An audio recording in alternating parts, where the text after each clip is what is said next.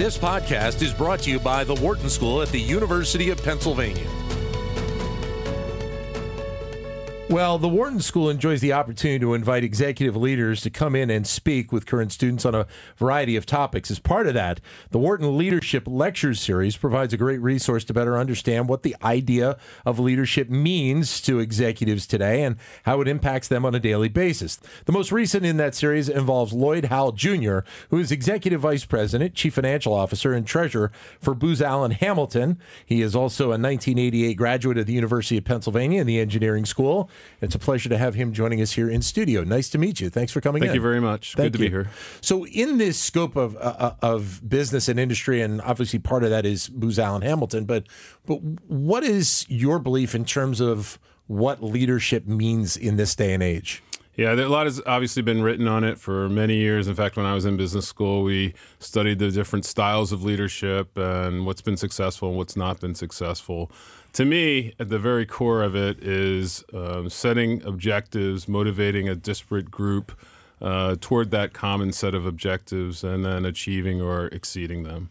Um, there are lots of styles to leadership that one can apply depending on the circumstances, but at the end of the day, it's the motivation of uh, a group uh, toward that common set of objectives. How do you see that play out then, using your company specifically with Booz Allen Hamilton? Well, we are like any large publicly traded corporation, have uh, disparate parts uh, that comprise our comprise our business.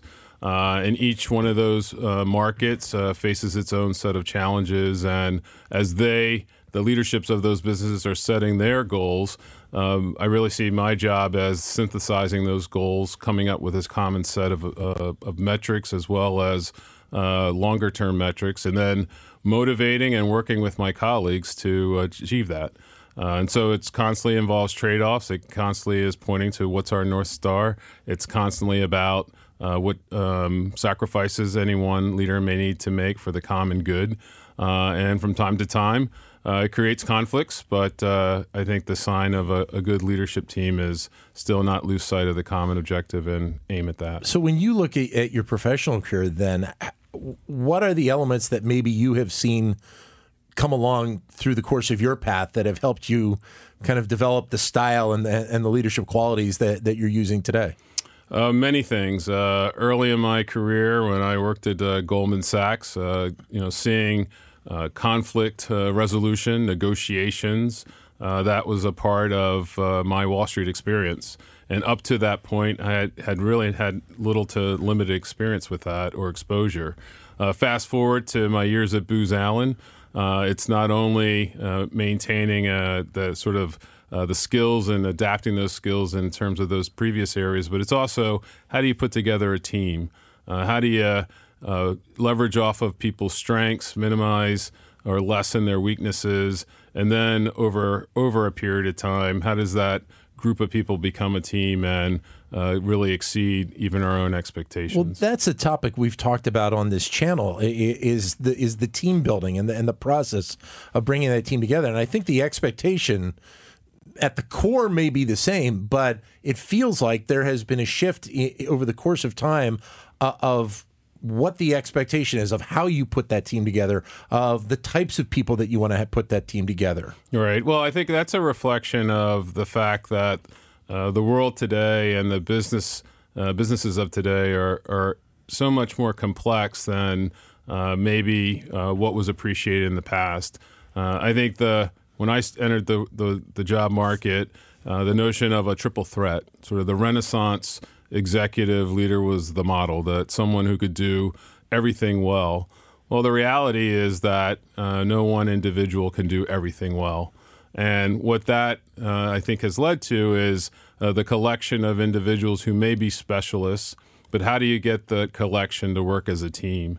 And now there's much more emphasis on putting together the team, figuring out what skills uh, are required, figuring out what weaknesses, Yeah. um, acknowledging what those weaknesses are so that you can um, figure out a way to address it. And I think that is where we are today and will be for some time going forward. Well, Booz Allen Hamilton does a, a, good bit of work with the military, and, and, I find that interesting when you're talking about the concept of leadership, because obviously that's something that's seen as kind of a core component uh, of uh, you know of being a part of the military. And I would imagine for a company like Booz Allen Hamilton, it's it's a core component of working with the military in a variety of different ways. Absolutely, um, but today uh, our military, you know, faces a different um, landscape when it comes to conflict and conducting um, their missions. Um, no longer the notion of a World War, pick a number uh, reality. It's much different. Um, today, cybersecurity, cyber warfare uh, is what all of the departments and agencies are, are grappling with, both yeah. in terms of the talent required to execute that and then also the support.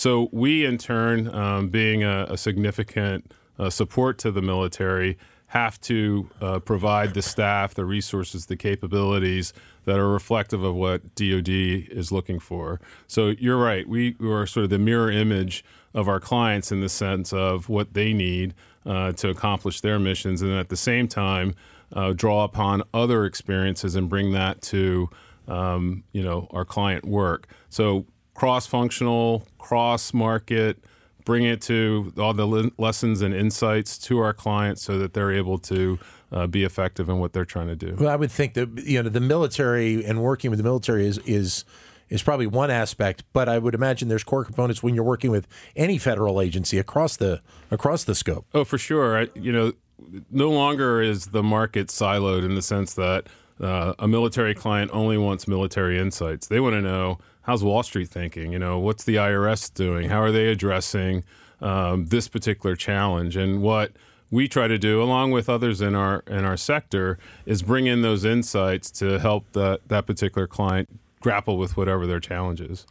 You're going to be speaking with a, a variety of students here, and, and I'd be interested to get your viewpoint on what you think the most important need for the college student is obviously getting the experience in this case here at the University of Pennsylvania at the Wharton School, but what they need to be thinking about as they're starting to kind of put their game plan together of, of heading off into the into the business world. Yeah, you know, it, it, it's as I was thinking about uh, today and the messages and probably the questions that I that I'll, I'll receive.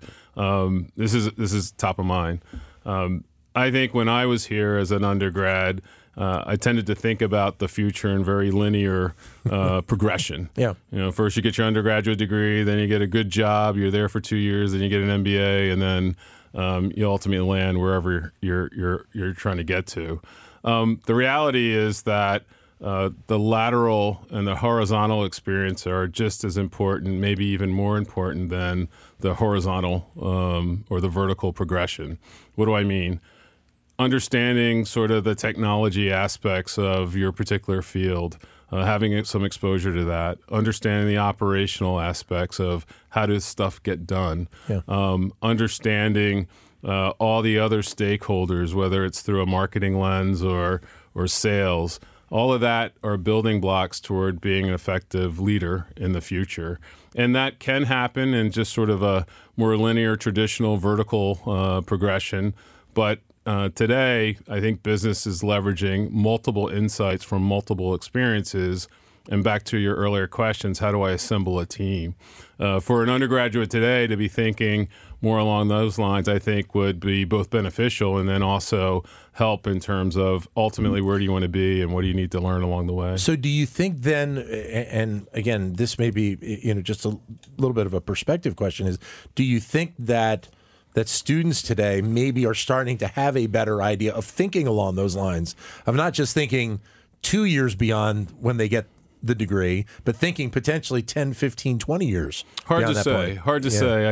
I, I have uh, two uh, young adults of, of my own, and we end up in these types of uh, conversations. And I'm always encouraging them to think about building blocks and how you're ultimately trying to build that, that, that career. Um, for a younger generation of uh, folks that are at our firm, um, there's an impatience level that probably I, you know, had myself when I first joined. But it's more or less on a clock. Like I'm only going to do this for a year and a half, then I'm going to do that, and whether it's at our firm or another firm is kind of immaterial.